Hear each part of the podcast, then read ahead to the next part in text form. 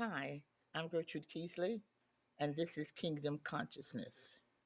Jesus said, And this gospel of the kingdom shall be preached in all the world for a witness unto all nations, and then shall the end come. Matthew 24 14. Before Jesus returns to set up his kingdom in its final form, the gospel of the kingdom must be extended throughout the nations of the world.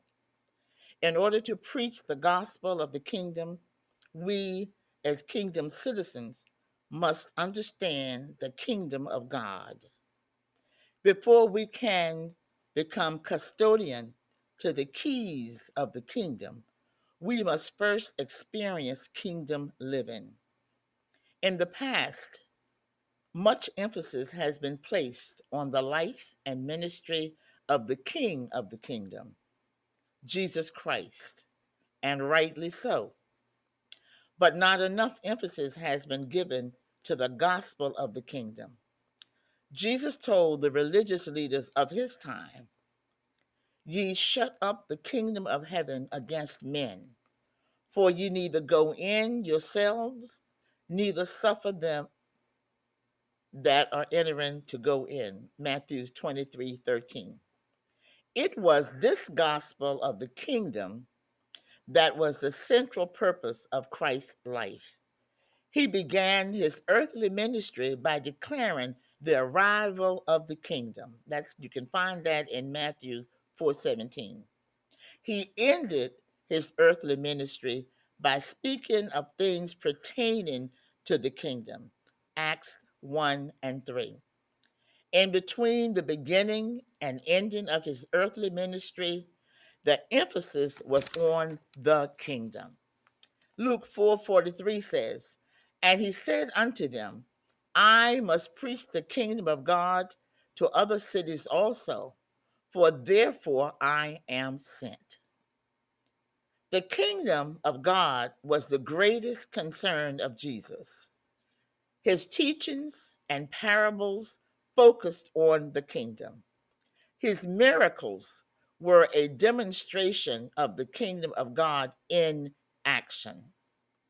The phrases kingdom of God and kingdom of heaven are used over a hundred times in the books of Matthew, Mark, Luke, and John. We will explore the distinctions between these two. We are told to seek first the kingdom, to pray for it, and to preach it. We are told how to enter the kingdom and taught that residency in it requires a new lifestyle. God is equipping his citizens to become kingdom minded so that we can understand the business of the kingdom. We are sons and daughters of the king. Everything about us is royalty, but we must first adopt the mind of Christ in order to understand what that actually means. We cannot have a poverty mindset and expect to grasp the reality of how much God desires for us to prosper. But there is a greater purpose than just understanding kingdom principles. Citizens must go beyond mere knowledge of the kingdom to actually experience it and make it the central purpose of our living. So I invite you to come and go with me as we explore this most exciting, interesting, and eye opening subject.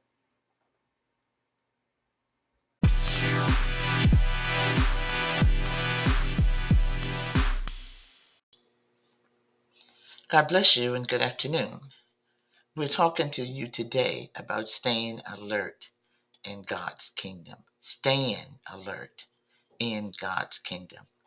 As a Christian, there are several reasons why alertness must characterize our lives. That we cannot simply muddle our way day in and day out, but instead, we must live with a greater sense of awareness as a result of our faith. So here's a couple of reasons why the Christian must live alertly. One is Jesus is coming back.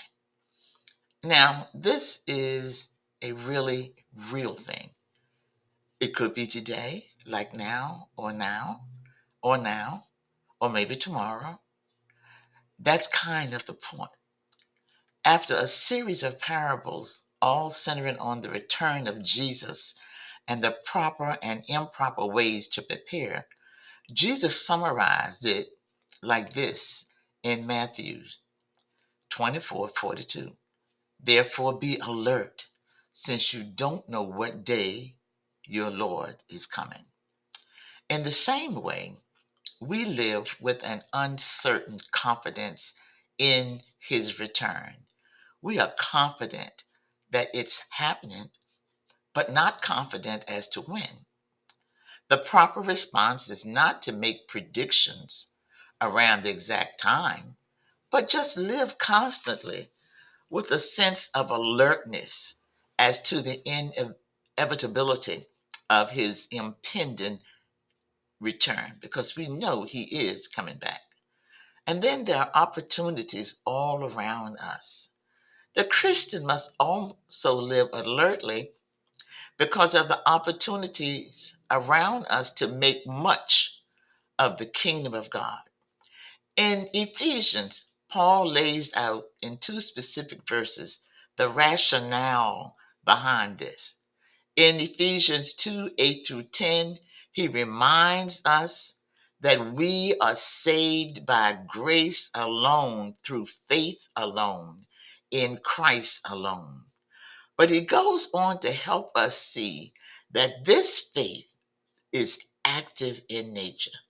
He says, For we are his creations, created in Christ Jesus for good works, which God prepared ahead of time so that we should walk therein. So that we should walk in them. That's what he's talking about. God has saved us, but he has also intentionally planned good works for us and placed them in our path. These are good works we are to walk in, recognizing them as they are, and then doing what the love of Jesus compels us to do day in and day out. That's the heart behind the second verse in Ephesians. This one coming from chapter 5. Listen, pay a careful attention then to how you walk, not as unwise people, but as wise, making the most of the time because the days are evil. Be careful, Christian, as you are walking, because unless you are alert, you will miss the opportunities right in front of you to work and invest for the sake of the gospel and the kingdom. Another reason is that we have a tendency to drift. Mm, amen. We must, as Christians, be alert because Jesus is coming back.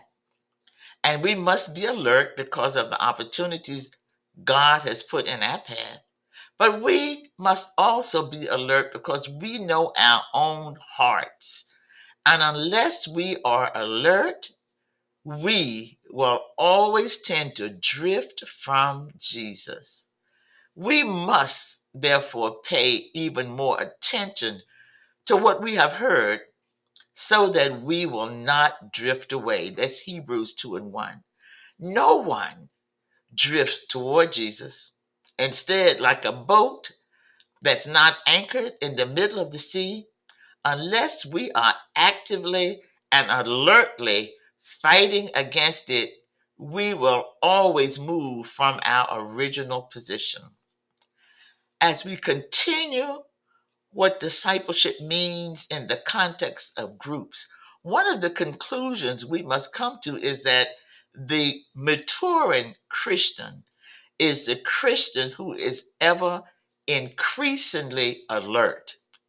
We help people whom God has entrusted to our care to remember that Jesus is coming back, that opp- opportunities around us abound, and that we all have the tendency to drift.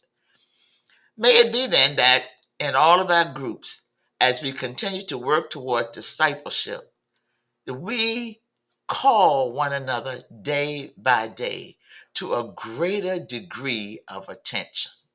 Attention.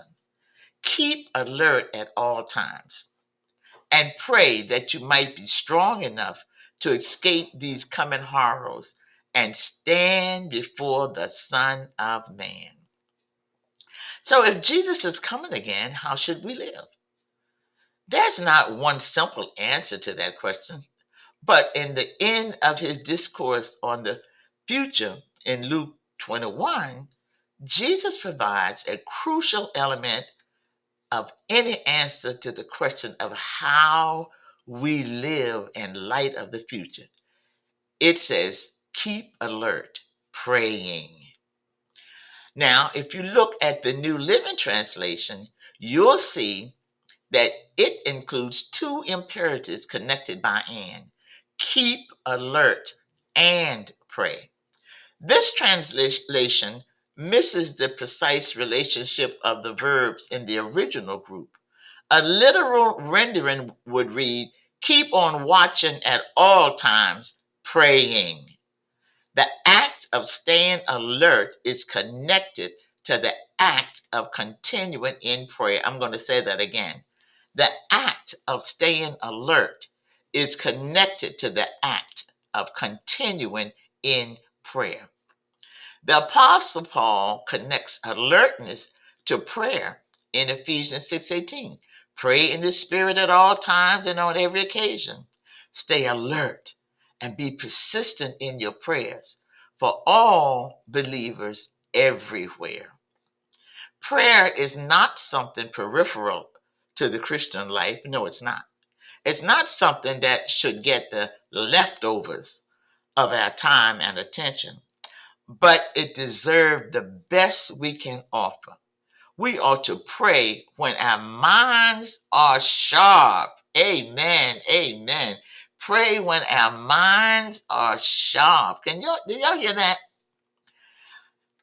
In addition, when we pray, we should be aware of what's going on around us. Now, I'm not referring just to what appears on the evening news, but we must be attentive to the deeper currents of our culture and especially to what God is doing in our world.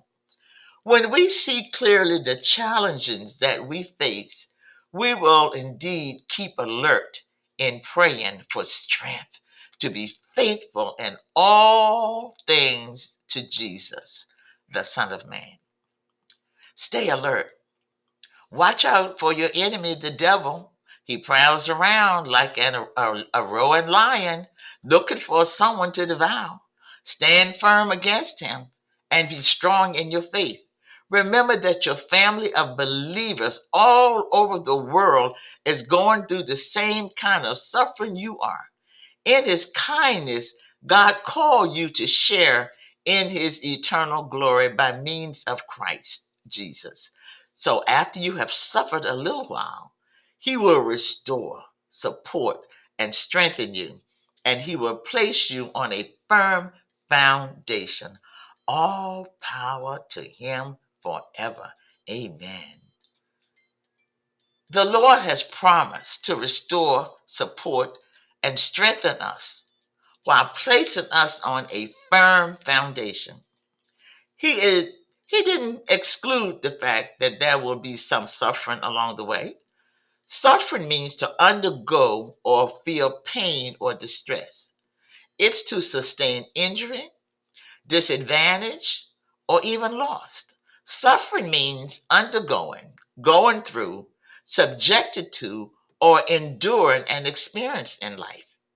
There are many levels of suffering depending on the person, the situation, or events, and how they impact the individual. Every instant of suffering in our lives has the potential to produce a change. The level of change or the kind of change is up to that person. It doesn't mean that you will go through the same things I'll go through or vice versa. We all are on our own charted course in the kingdom of God with our own designated blessings along the way.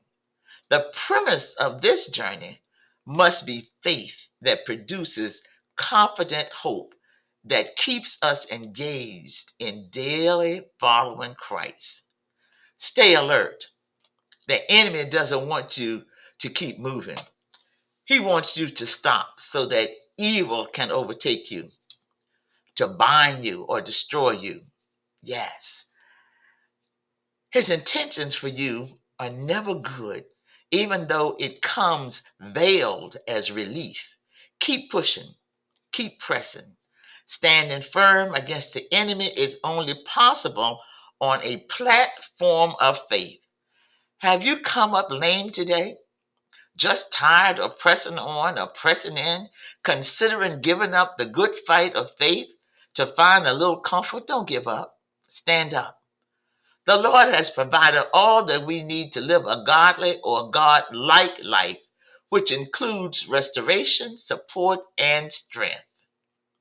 He desires a total renovation into what God has planned for us to be. Jesus died to unlock the hidden potential within each and every one of us, overshadowed by sin and darkness that creates a shroud around the truth that must be broken. There are many things that can rob us from the things the Lord has for us. Our circumstances produce change. That's always good when we learn to trust the Lord in every situation. I don't know exactly how He does it, but I know that He does. I know that if I will just trust Jesus, it always seemed to work out better than I expected if I will only believe. God bless you. I will continue this on next week. Have a blessed day.